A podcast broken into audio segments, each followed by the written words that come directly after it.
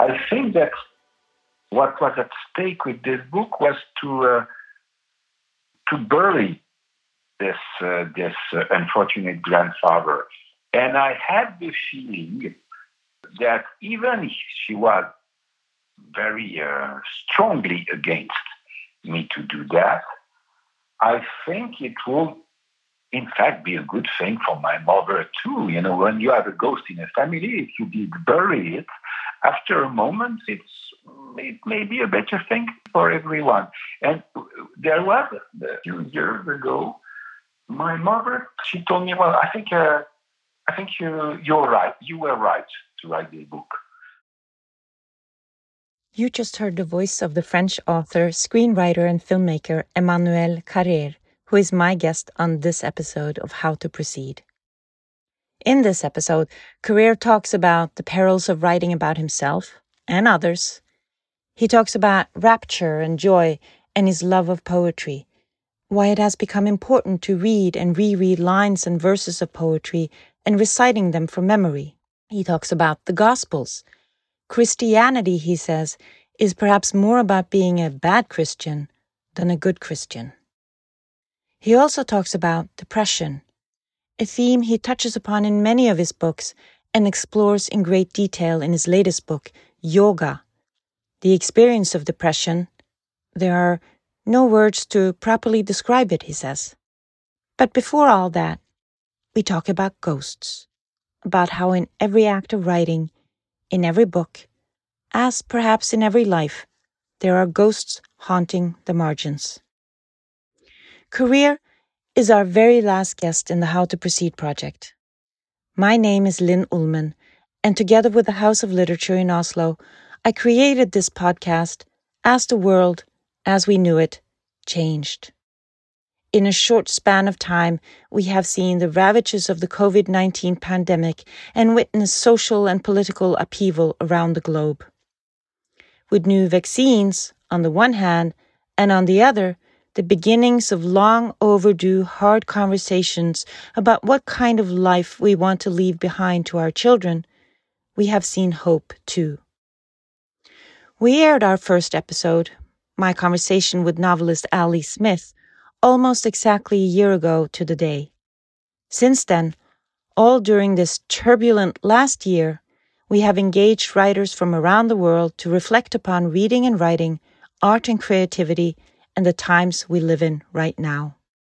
Emmanuel Carrère has won many awards and accolades for his lifelong engagement with transforming the world and his life into literature.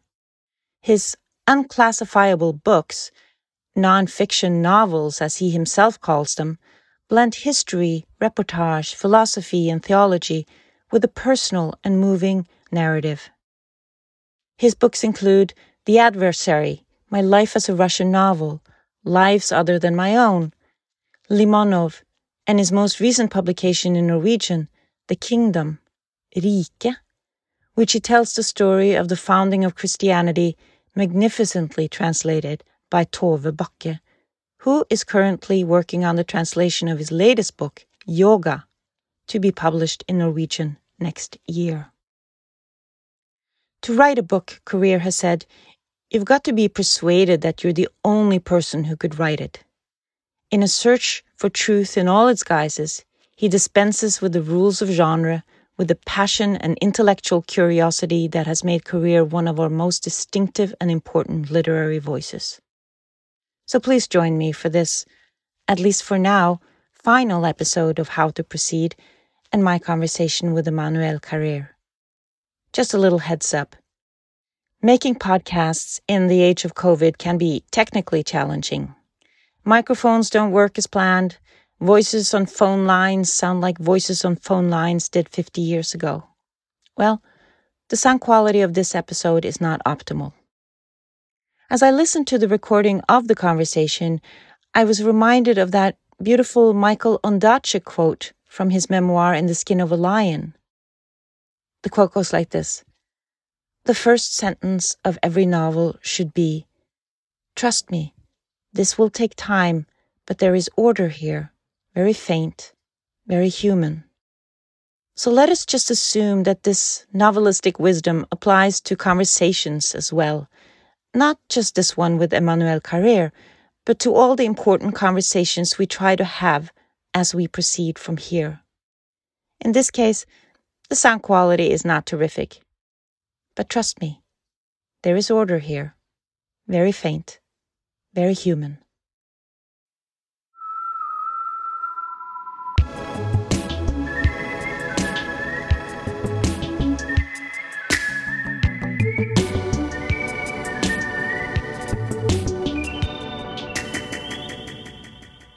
First of all, I want to thank you so much for joining me here in the House of Literature in Oslo by phone. Thank you. I'm glad to join you also. You know, this is our very last podcast interview. We've been doing this podcast uh, called How to Proceed for a year now. We started just after the pandemic broke out. Yes, I see.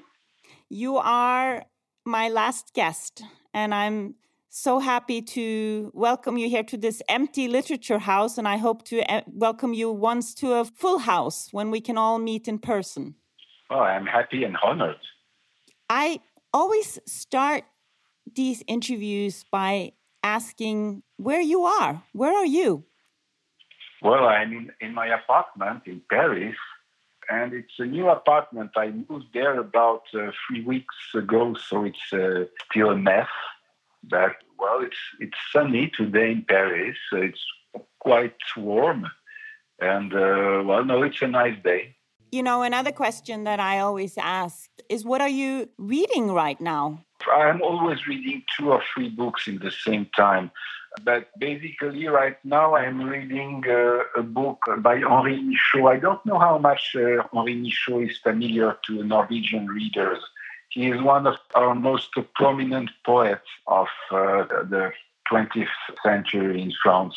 He is a very, very special writer. He used to write prose, he used to write poetry. He was also uh, making some kind of engravings and by that. No, he was a very, very original writer. So he is one of my favorite writers. But I am always, in fact, reading a book of Henri Michaux. Why? Why is he one of your favorite? And why are you always reading him? Uh, what he writes is absolutely always unexpected in the way he, you know, he coins the sentences, the, the way he thinks. Uh, uh, it always uh, puts you out of the conventional way of uh, seeing things, uh, say, telling things. It's, it's a permanent lesson of seeing things differently. I don't know what Michaux translated in Norwegian is, but maybe he's the kind of writer which is not easy to translate, you know, which is which is the as a lot of poets, in fact. As a lot of poets. So I wanted to ask you a general question because I was I've been spending day and night with you now for the last many several weeks. Um, I have read you before, and now I have read you again in preparation for this podcast. Mm, I'm very honored. there are so many ghosts in your books. Ghosts? Ghosts. Yeah, mm yeah, you're right. Ghosts, people disappearing, you know, death, but not quite death. Uh, this this in between state uh, between life and death seems to be uh, a running theme in your books. Do you agree? Oh, yes, I agree. I'm not uh, as much aware of that, but uh, no, yes, it must be true. In fact, I've been, uh, I mean, as a reader, when I was a teenager, I began a long career as, as a ghost story reader. really? I love that. I have been loving that all my life. Maybe it's a, it's a clue to what I, I, I write, but uh, I am more aware of that uh, obsession as a reader than as a writer. What kind of ghost stories did you read as a teenager? Oh, you know, I used to read a lot of an English specialty, which is, you know, anthologies of ghost stories, mm. things like that. I think I have read such a lot of them. I think I am a leading encyclopedia in this domain, in this field. I think there is hardly a good ghost story that uh, that I haven't read. In fact, that's uh, I'm. Uh, And I, I am still still excited with this kind of thing. I can't really explain why, but it began very early. I, I, it began, I think, by reading Howard Phillips Lovecraft, which was one of the first thing that impressed me, and and it impressed me for for my whole life, in fact. But these ghosts keep appearing also in your own work in different shapes. Sometimes the ghosts are dead and they are returning. Sometimes it's someone who has disappeared, like in My Life as a Russian Novel. Sometimes it seems almost like you are haunted by, or you or the narrator are haunted by, by the living. Well, in fact, uh, when you say you are the narrator, I am the narrator, at least in this book. In most, uh, in most of my books, I shall not uh, try to, you know, to uh, to hide. No, it's I am the narrator. Uh, that's me who I talk under my own name. So uh, no, I don't pretend it to be some kind of narrator different of me. that's well, the book which which you refer to in my life as a Russian novel. It's uh, yes, it's true. It's uh, it's uh, it's some kind of ghost story because it that it tells about a real ghost, which used which was my uh, grandfather on, my mother's side, who disappeared by the end of uh, World War II. It seems that he disappeared because he used to be uh, to collaborate with the, with the, with the Germans during the occupation of France. He was not, uh, you know, a high-rank collaborator. No, he was he was a translator, and uh, but he worked for the Germans in Bordeaux in the, as a translator, and that's why he uh, he disappeared by the end of the war.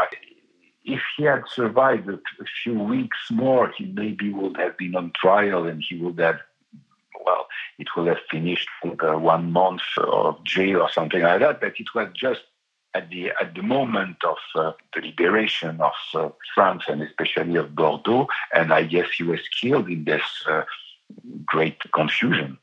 And so uh, it, it's very different for someone who was dead and someone who disappeared.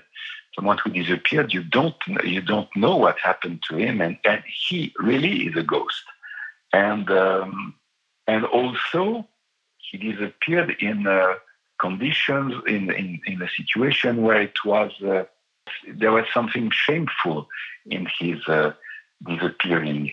That's why, for these two reasons, because he disappeared and he disappeared in a, a shameful uh, way, that made him some kind of ghost in my family. And that's why this book, My Life as a Russian Novel, which tells a lot of other stories. But its heart, in a way, is this uh, very, uh, well, the dark inside the figure of my uh, grandfather.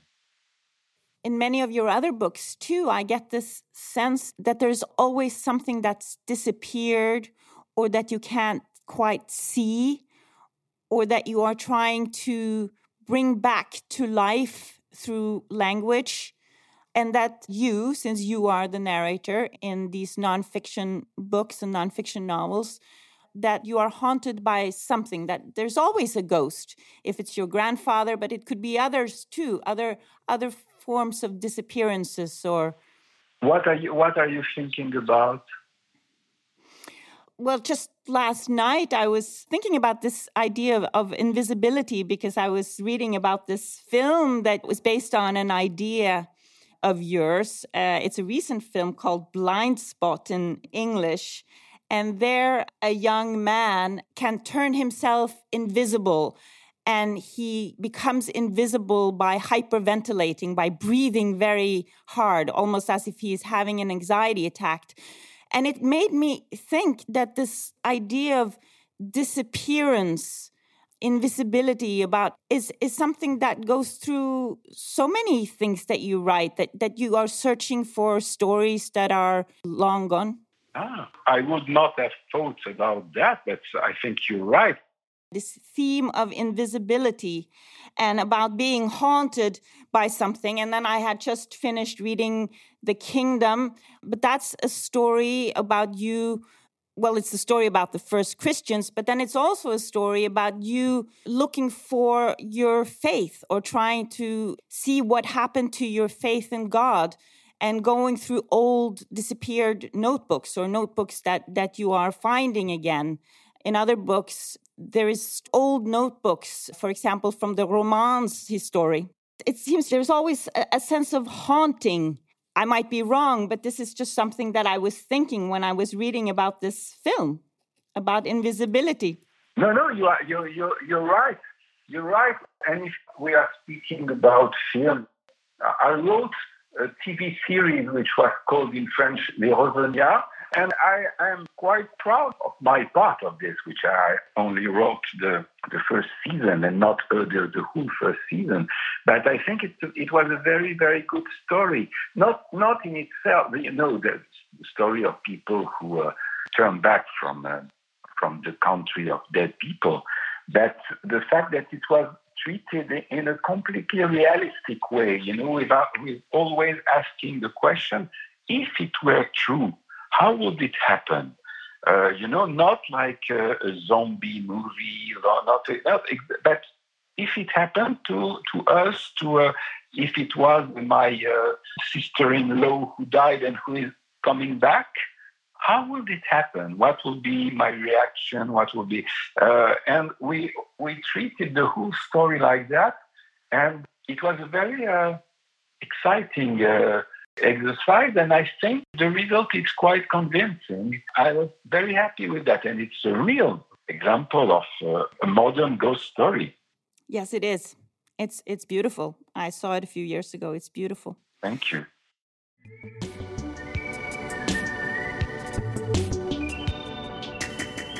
You know, I want to go back to something you said a little earlier you said, I am always the narrator. I'm not going to kid around about that. Uh, I am the narrator of my books. Uh, it's me.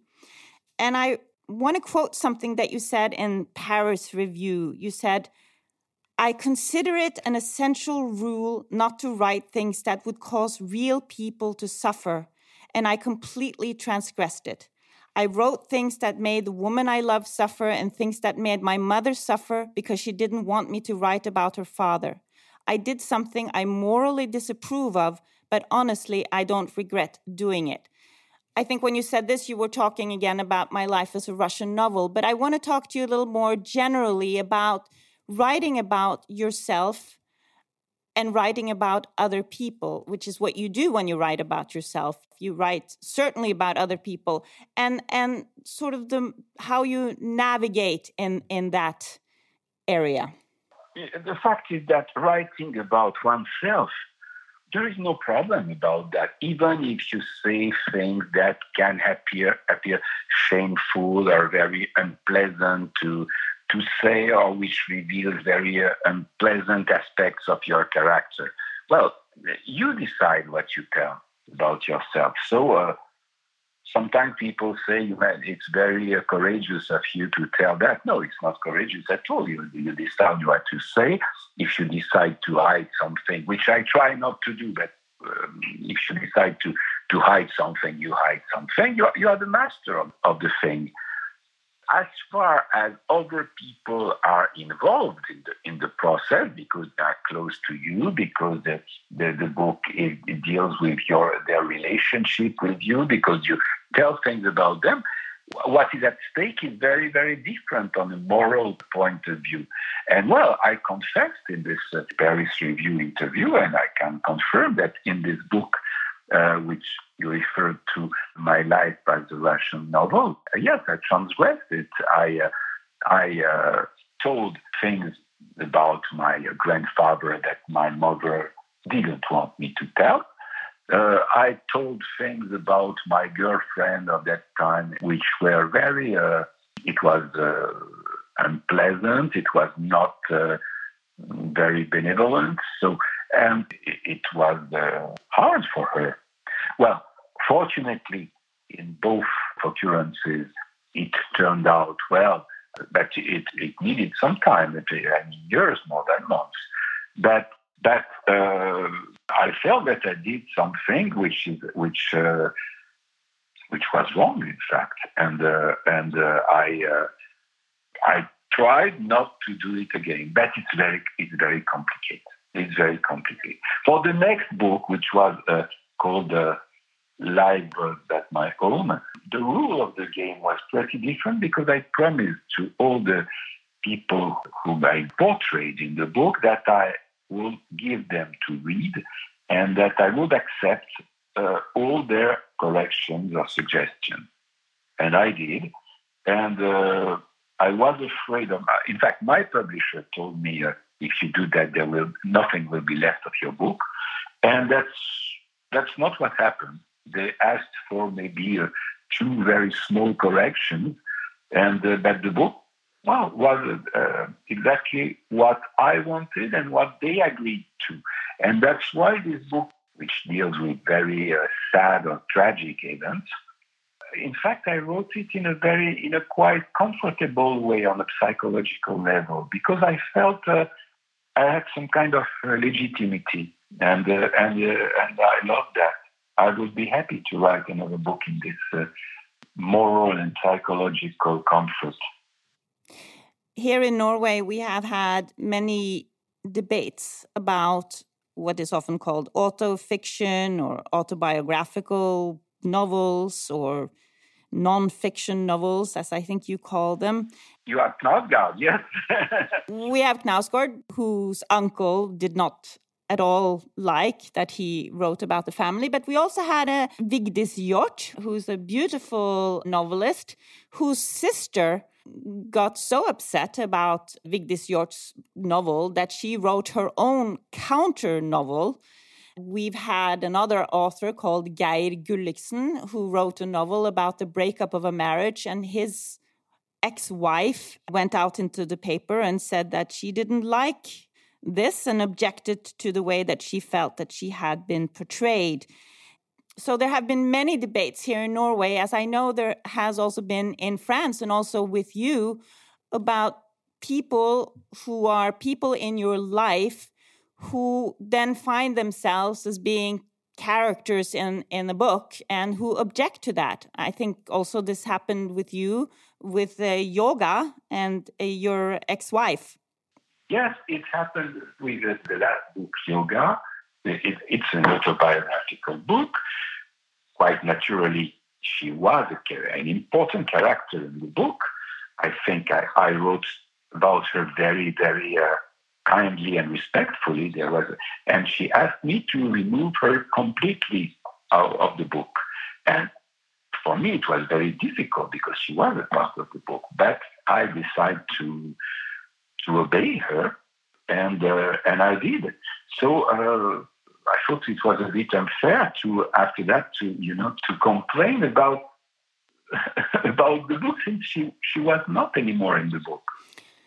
But to the larger question about having and writing about people who are in our lives and making them into characters. And as you yourself said in Paris Review, you don't want to write things that will cause people to suffer. But but when we write about people, they will almost never like it.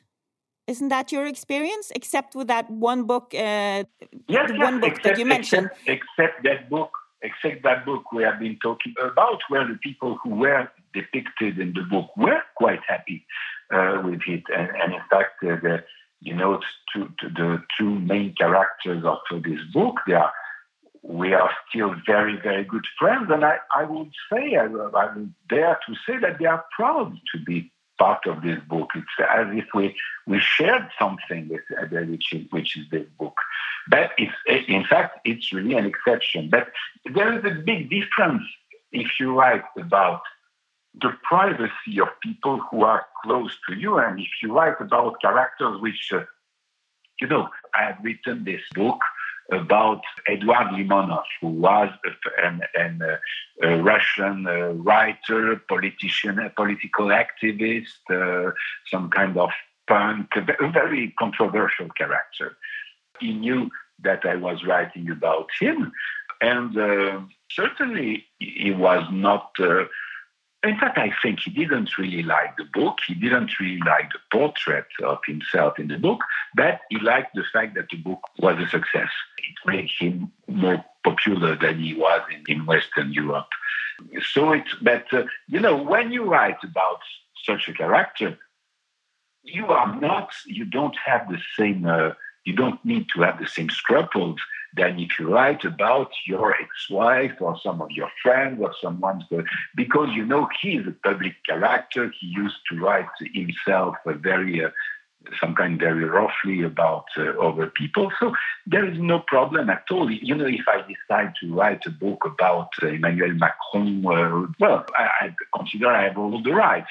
Uh, you can be uh, sued if, if the bet, but it, that's not a moral problem it's the moral problem that I'm interested in talking to you about because it's it's a debate that's all over the world. And I think that many of your books you also tackle that problem. You write about that problem. And it's you know I was so moved by your long letter to your mother if we go back again to my life as a russian novel mm-hmm. and because that book ends with a letter to your mother because she, you wanted to write about this ghost. Yeah. Your grandfather, your mother's father.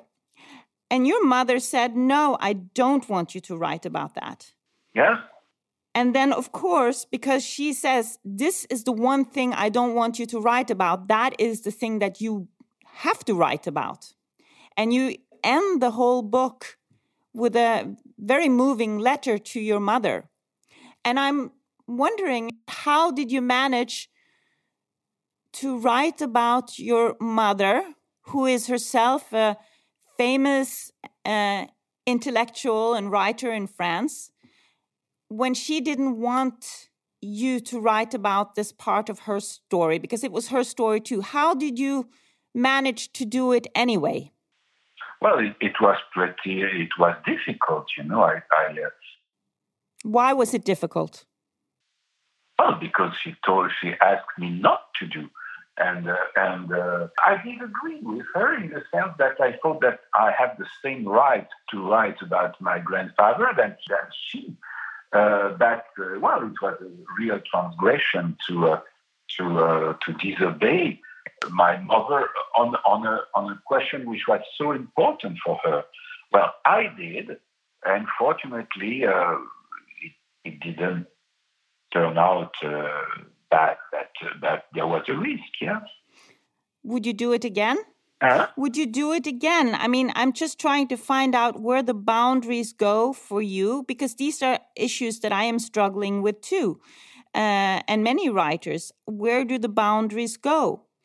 How did you write about your mother and your mother's story, which is also your story, when she didn't want you to write about it?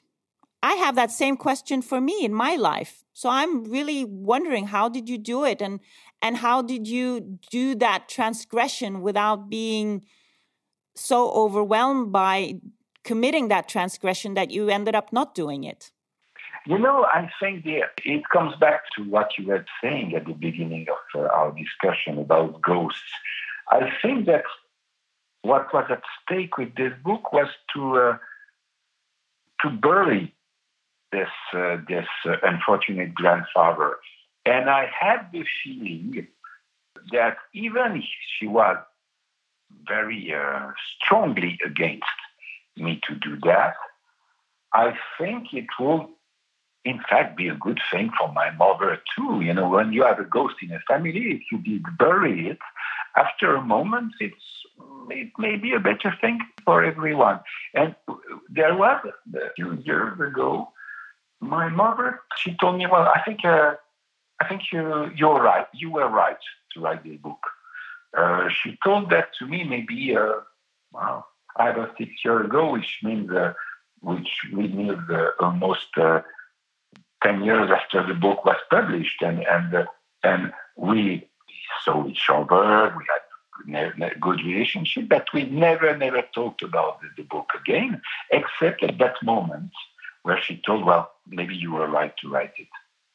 Uh, and it was, uh, well, I was happy to hear that. Of course. And now, And now what?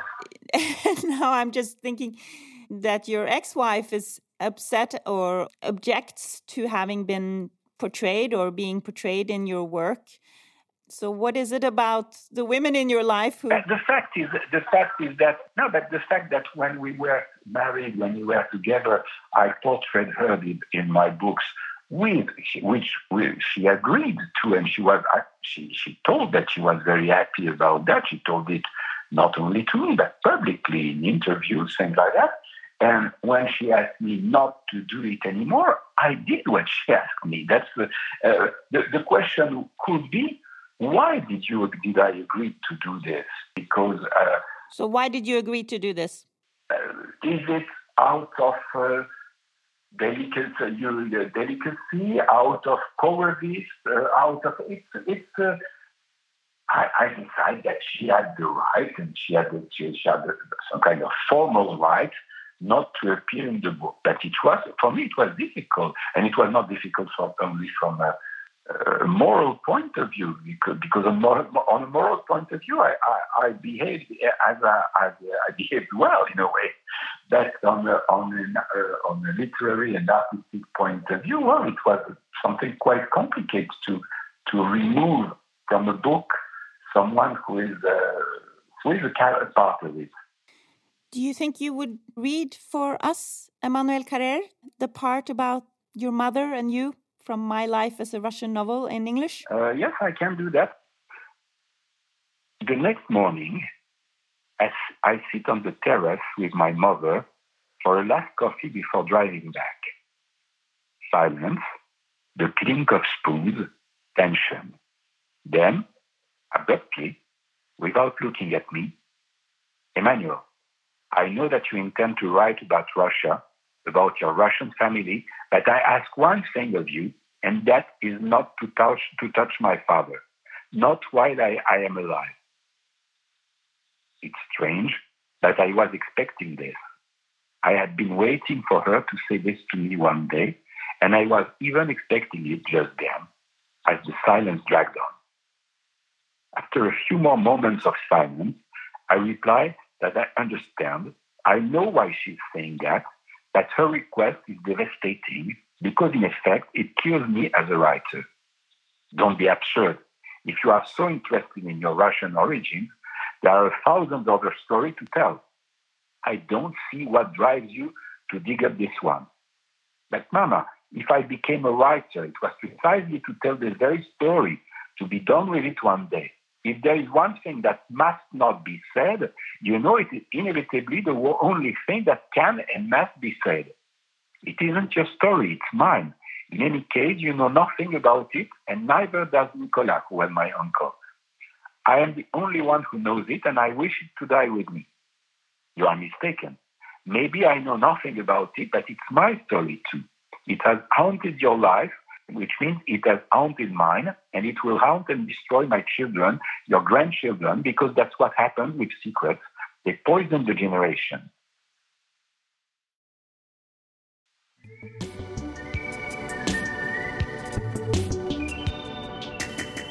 In this podcast, every author that we interview asks a question of the next author. Ah, okay. And I have a question to you from Rachel Cusk, and I want to play that question for you. So his question, which sounds a little aggressive, but it's not meant that way, uh, is to what extent have you experienced your masculinity as an advantage?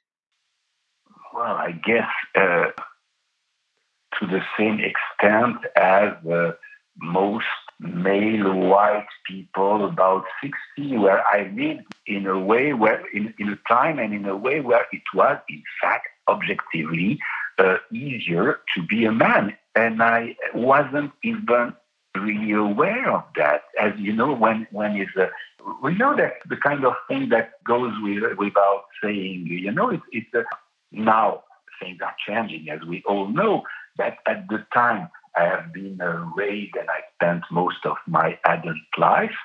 People of my generation, I see how things are quickly and efficiently changing, and I am uh, impressed by that. And I, and I also get more and more aware of all that I was not really very conscious or aware when I, uh, uh, let's say, uh, 20 or even 10 years ago. You weren't aware of of the privileges or advantages? Aware of the privilege that that was masculinity at that time, I must confess. Well, I, I was part of this uh, uh, numerous people for what this privilege went uh, without saying, and it, it doesn't. It less and less goes with, goes without saying, and so it's, obviously a good thing. But for a long time, well, I I, I was uh, a man, a bourgeois, quite a bourgeois intellectual, uh, not rich but quite uh, who always lived very decently with a decent income, with a, a, pretty easy life. And being a, a male was part of it. Do you think that this new greater awareness of the privileges or advantages of being a white male writer will in somehow affect your writing? Do you write differently now today than you than you would five ten years ago? I don't know. I don't know. The fact is that it deals with this question of what goes without saying and it's very difficult to uh, to to be aware of this uh, even for oneself. You know, that's uh, that's uh, it's called a certain un point aveugle, uh, a blind point in, in um, so you know from an intellectual uh, point of view, well, I, I, this, this awareness exists. It's part of my life. In my work, in all this, uh, which uh, for, for, uh, also deals with the unconscious, with things that are quite archaic. Also, I am not aware of that. I am not aware of that. I don't know.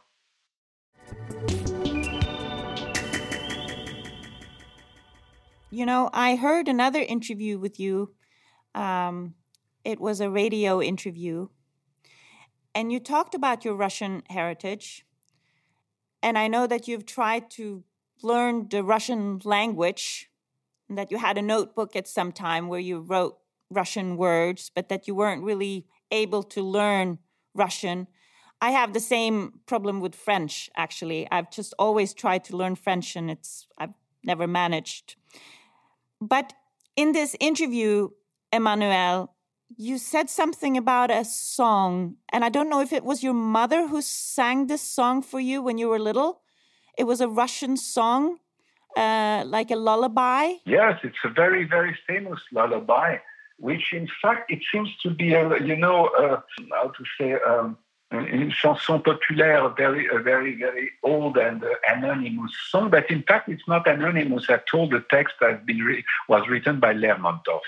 That I think all Russian children were uh, has, uh, had uh, heard and uh, remember this song. Yes, sure. Did your mother sing the song for you when you were a boy? Yes, she did. She did. Can you sing it? Do you remember it? Oh, Do you remember yes, the I song? can, I can sing at least the, the beginning but my my, my singing yes. is pretty bad, and and my Russian is not better. But it's uh, you will you I think you will recognize it. Спи, младенец мой прекрасный, баюшки, баю, Тихо смотрит месяц ясный, колыбель свою. Стану я сказывать сказки, песенку спою. Спишь же мне закрывшки глазки, баюшки, баю. Thank you. That was beautiful. You. you know, I wanted to talk to you about something, and your singing now gave me great solace. And I want to talk about one of the themes in your latest book called Yoga. And I read in several interviews that you said that your plan was to, to write a small and light and pleasant book about yoga. But in fact, it became a book about many things, but also a harrowing description of, of depression. Yeah. And I want to quote something that you said to the writer Wyatt Mason in New York Times Magazine uh, in 2017. you say, I've lived a mostly privileged life. I never had any real money problems. Professionally, I knew some success fairly quickly. I'm in good health. At the same time, the thing I've carried in my life that's a little heavy is a tendency to depression. Occasionally, there are years that aren't exposed to it. Then it comes back. The best remedy to it is work. And when work isn't there, and when my sense is that work isn't possible, there's great fragility as a result. Yes, that's how can I say better? It's, it's true. It's true. Yeah, and a part of this book is a story about of uh, well, a real, uh, uh, really uh, abysmal depression. Yes, which which took me for more than four months in a psychiatric ward. I did. I. No, it was very. Uh, uh, no, it, was it was a deep depression. Yes, I, I had bouts of depression before, and some were pretty strong, but this one was uh, unexpectedly uh, violent. And yes, yes, I agree with what I said. I, I had quite a privileged life, but this is the we, we all have our burdens, and we all have what, what makes us miserable. Uh, and for me, that's that. Uh, most of you know of my material and social life was very quite easy. I come from the from the bourgeoisie. I, well, my life was, was pretty easy on this, uh, even, even in terms of uh, career, uh, family, uh, love. I had quite uh, an agitated and chaotic love life, but quite, well, quite sometimes very happy. Sometimes less happy. But the thing that is great, great, great weakness, as, as all have weaknesses, it's this psychic fragility, which is which I think is less and less purely psychological. I think you know, there is something. I don't know if it's you know if there is something genetic or something like that, but there is some something that is also uh, chemical. I think chemical? Now, well, that's a, that's a great and complicated question, but because you know I've spent uh, about uh, 30 years of my life on uh, the couch of psychoanalysts. Uh, not really 30 years of my life, but during 30 years, maybe it was uh, 15 years in fact, because there was interruptions. But uh, it was uh, uh, I was a, a great avid customer of psychoanalysis. And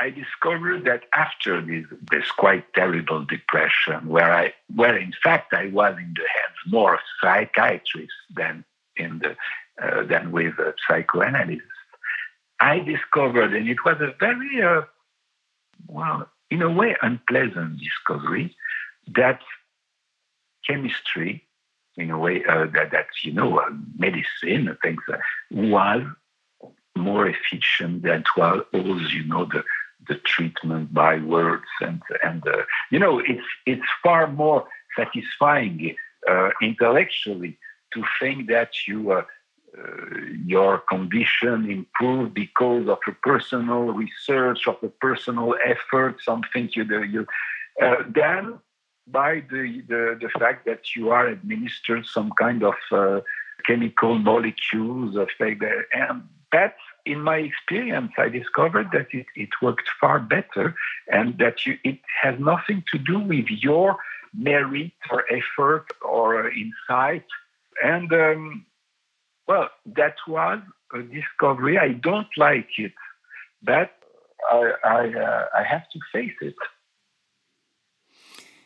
in yoga, you certainly write about this depression that you experienced, which was worse than other depressions that you've had before.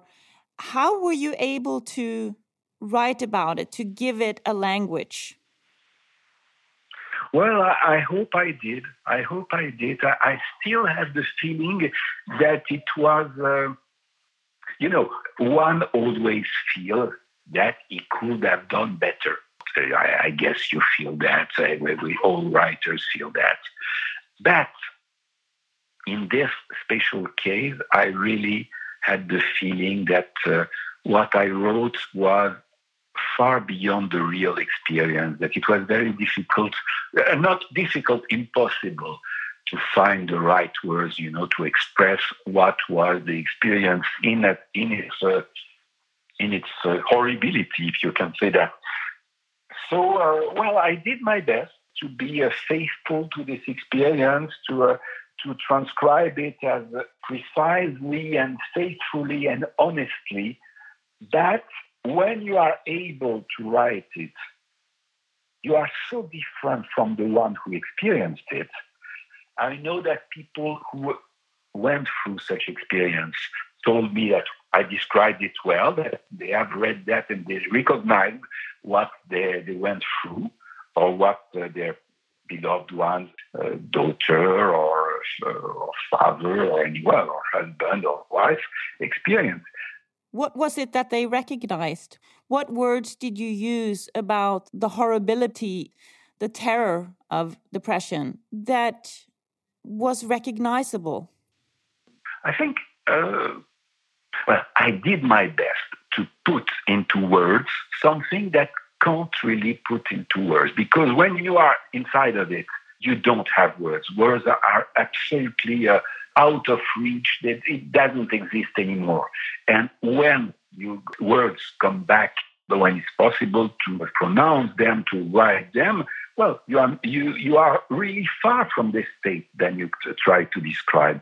That I did try, and maybe I did try with enough. Uh, faithfulness honesty that fortunately, and it was a real a relief for me, there were people who told me, well, you are right, it was like that. But I still have the feeling that, that no, it was not like that. It was far worse because what because at that time there were no words. You know, there are very few books, at least to my knowledge, there are very few books, convincing books about uh, about depression. Although it's an experience that uh, you know a lot of people know. There is a quite beautiful book by uh, William Styron mm. that uh, I know very. Do, do you know some that that, that you think are convincing? Well, when thinking about your work and thinking about depression I, I have this little quote by Emily Dickinson that hangs over my writing desk, and I think it it speaks to what you're saying that it that there are no words, um, because she writes, "I had a terror since September. I could tell to none, and so I sing, as the boy does by the burying ground, because I am afraid." Mm-mm-mm. And there's something about the word terror the word terror is right. It has to, to see with terror, and which which takes us back to the horror and ghost stories that I began to read in my uh, teenage years. Because you must take them seriously. It's not only that, that these uh, terror horror stories and ghost stories. It's not only a joke. It's not only you know something. Uh, well, cultural genre thing like that. No, it it tries to it tries to put words on something for which there is no words. That's the, the great thing with this kind of story. You know, in the famous uh, stories of uh, Lovecraft, with, uh, who was one of the major reading experience of my youth, Lovecraft, he, he always says that things are so horrible that he can't uh, name them. And it, it's exactly the same. Yes. I'm wondering about this particular question because we've been living through a pandemic now for 15 months, the whole world. And of course, there's a quiet pandemic also. There's a quiet pandemic in every country of depression and fragility. Yes, sure. And this this enormous sense of fragility. How have you been holding up under the pandemic? You know, during the pandemic, there were people for whom it was very, very, very difficult. It honestly, it wasn't really for me because you know, I, I the lockdown was not that different from my everyday life, where I spent most of my time at home. Uh, I live in a decently big apartment. I didn't, and I had also the privilege that I was finishing the book, the, this yoga, which uh, which was very uh, much easier for a writer than starting a book. I, I, I, shared this experience with uh, with some of the writers. All said that they are they have been trying to start a book. It was terrible, but mm-hmm. when you are in the process of finishing the book, the book on honestly, the lockdown was, was the perfect uh, environment. uh, obviously, the most terrible is for young people. For you know, for people who are beginning their lives, young people. I mean, in their twenties uh, they are they have the feeling that one or two years of their lives, eh, which which are so important in the construction of oneself, they have been stolen to them, and this is uh, this is terrible. There is a, uh, another thing uh, which is maybe a bit uh, frivolous, but uh, I ask myself what kind of books or films will describe convincingly what happened to us during more than one year and a half, it will happen. And I am very uh, uh, interested and and uh, and uh, curious to to to to read or watch that. Uh, I have to make a little jump here in the conversation, but you did mention now history and how the pandemic will appear in books and. I want to make that little jump to your book, The Kingdom, where you actually wanted to rediscover or explore your own faith, but you also wanted to write a story about the first Christians. Yeah. And Christianity. And there's something that you said in, in a in the Norwegian newspaper Vårt Land uh, about Christianity and your relationship to Christianity. And I, I wanted to quote that. You said that I feel that I am a better Christian today than when I tried to be one. There was something very stiff about me then faith through pure will. So I feel that I am more of a Christian now, a bad Christian, but nevertheless, it's Christianity. Christianity is about being bad. I don't like the word sinner, but Christ came to give medicine to those who were sick not those who were in good health. And I just wanted you to comment on this idea of being a bad Christian and that that is what you feel like now and that that is somehow it's somehow to prefer to be the bad Christian than the good Christian uh, out of pure will. Well, uh, I can say that I do agree with myself saying that in, in this uh, part of my life, which is quite far away from me, which is, you know, in my early 30s, which I, I tell in, this, in the first part of this book. I, I decided quite voluntarily to be a Christian because I was very unhappy and I thought it was, you know, the solution. And so I decided, I tried to be a Christian in a very uh, even dogmatic way. You know, I decided to believe to what the Catholic Church says, and uh, sometimes I, you know, people say, "Well, you have been a, you have been a Christian, and then you you stopped being a Christian. You have lost faith." That's not really that. What I what I stopped being is a, is you know a devoted Christian, a devoted Catholic, but I still am I am a reader of the Gospels, and I think the Gospel it helps you at every day in your life. Not not only that it comforts you, but it's it's uh, it gives you a good good uh, direction. So, uh, and in fact, to read the, the Gospels, to to even to try to live according to the Gospels, you don't have to believe in God. That's completely facultative. It's it's optional, uh, and and well I can't say that I believe in God. I don't know what it means to believe in God, but I still believe in the profoundness and and uh, and and uh, and truth and uh, usefulness of the of the sentences of the gospel of the sentences that uh, Jesus said.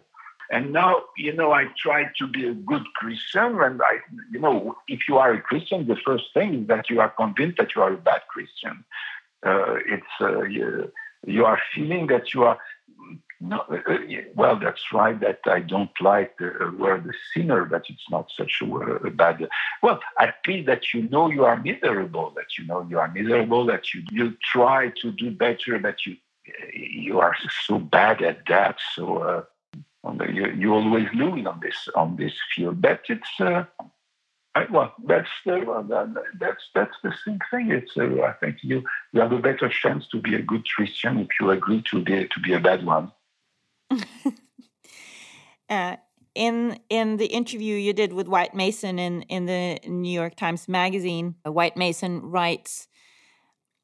Carrère's true subject isn't evil, but rapture, its precarious presence in our lives, how it disappears, how we become blind to it, how we seek it, how we become its prey, and how, if we are fortunate, it at last catches up to us.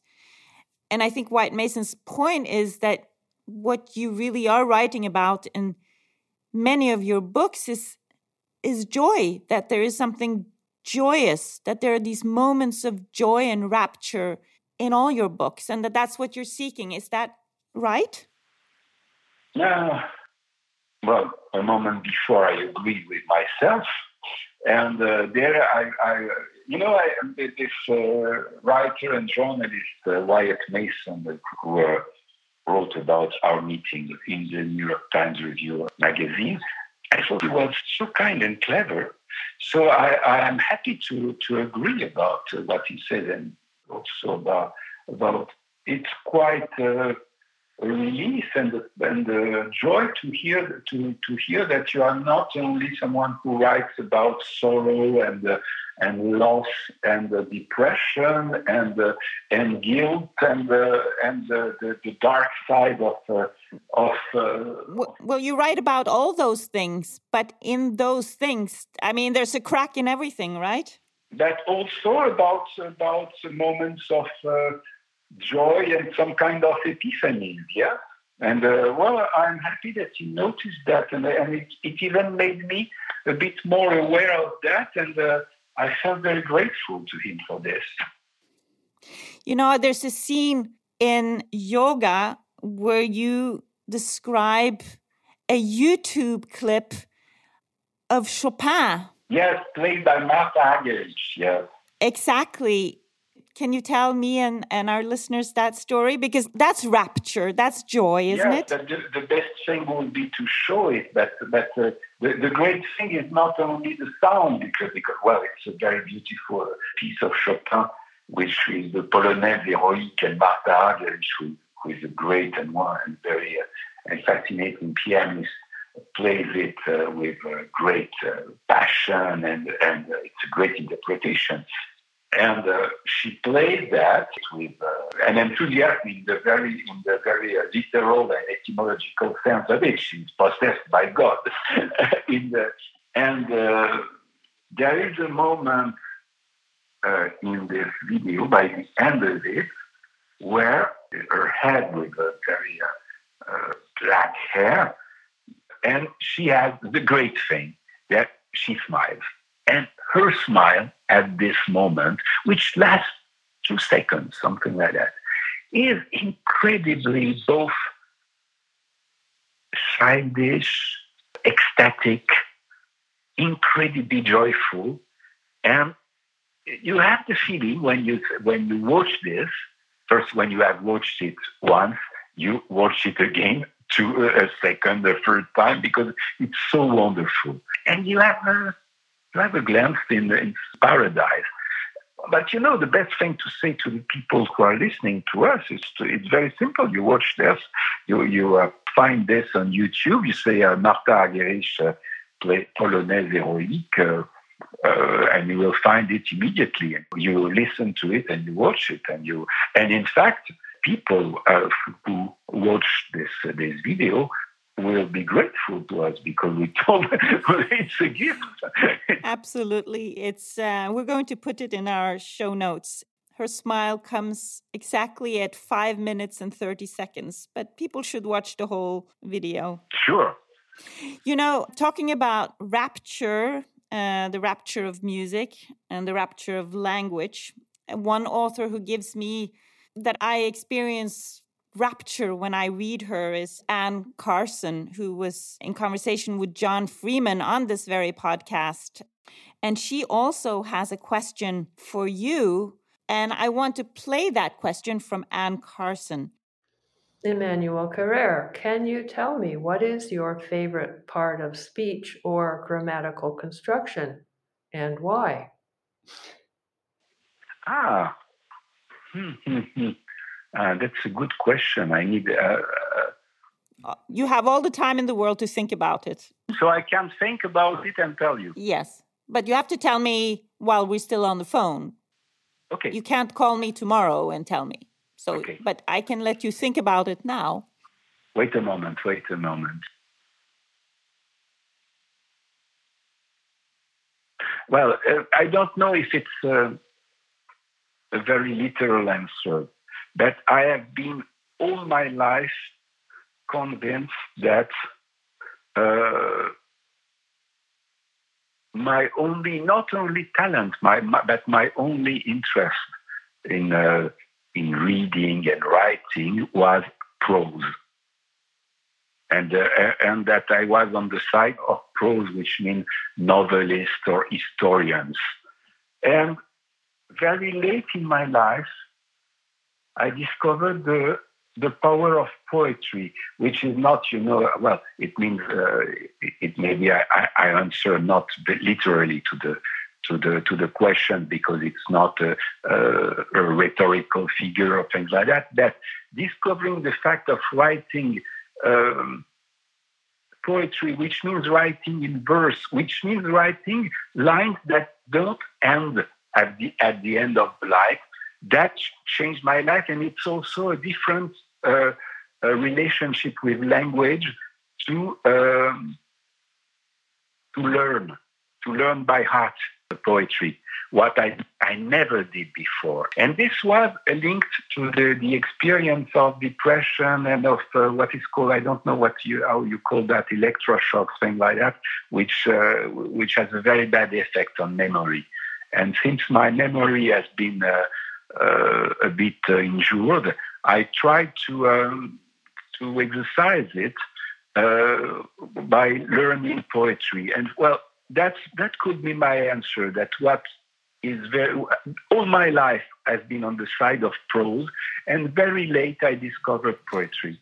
And do you remember any short poems now? Do you have any one from memory that you could read for me? Uh, yes, en français, you mean? Oui. Yeah, in French. Well, oh, I can read. Uh, I, I, know quite a lot of poems, in fact, but I can read one of the most famous poems of uh, French language, which one of the saddest and the simplest and most beautiful, which is by Victor Hugo about uh, his uh, his dead daughter Léopoldine, and he said, "Demain, dès l'aube, à l'heure où blanchit la campagne." Je partirai, vois-tu, je sais que tu m'attends, j'irai par la forêt, j'irai par les montagnes, je ne puis demeurer près de toi, loin de toi plus longtemps. Je marcherai, les yeux fixés sur mes pensées, sans rien voir au dehors, sans entendre aucun bruit, l'œil sombre, les mains croisées, le dos courbé, et le jour pour moi sera comme la nuit. Je ne regarderai ni l'or du soir qui tombe, ni les voiles qui, au loin, remonter vers Harfleur, et quand j'arriverai, je mettrai sur ta tombe un bouquet de houx verts et de bruyères en fleurs. It's one of the most uh, famous and beloved poems of, uh, of French language. And you know, sometimes sometimes you go on our national monuments and uh, and who is sometimes, even if he's always a genius, he is sometimes very pompous, very uh, uh, with, with his own genius. And this poem is one of the simplest of all, uh, all of French language. Hmm. We are going to wind down now. This is our very last episode, at least for now. And usually I would have asked you if you have a question for my next guest. But I don't actually have a next guest for this podcast that we've been doing now for a year because we're all going to take a break. Hopefully, the world will open up again soon. We started it when the world closed down, and hopefully, hopefully, hopefully, we're going to open up. But how about if you ask the listeners a question? Because we've gotten quite a few listeners this last year from all over the world. And I was thinking, do you have a question to the listeners uh, who are readers? And many are also probably writers. Most of them are or all of them are somewhere now listening to us with their own struggles and their own joys and their own raptures. And I'm wondering if you have a question. Yeah, okay. Uh, in fact, there are two questions that which are the same. The first one is, are you happy? And the second one is, do you think it's that important in life to be happy? Emmanuel Carrère, that was a great ending to this conversation and, and to this podcast. And I'm sure many will write with their answers, and we will make sure to share these answers with you. Ah, well. Do you want to ask the question also in French just to uh, conclude this podcast? Ah oui. Alors, ma question, c'est est-ce que vous êtes heureux Et il y a une deuxième question, c'est est-ce que vous pensez qu'on est sur Terre pour être heureux Emmanuel Carrère, thank you so much for joining me here at the House of Literature in Oslo for How to Proceed. Thank you. Thank you, Linn Ullmann. Thank you very much.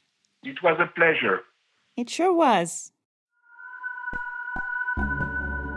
This podcast was produced by the House of Literature Please check out our show notes for links to some of the things Carrère and Ullmann talked about in this episode. And remember to subscribe to our podcast Lit House, where we publish international conversations and lectures from the House of Literature.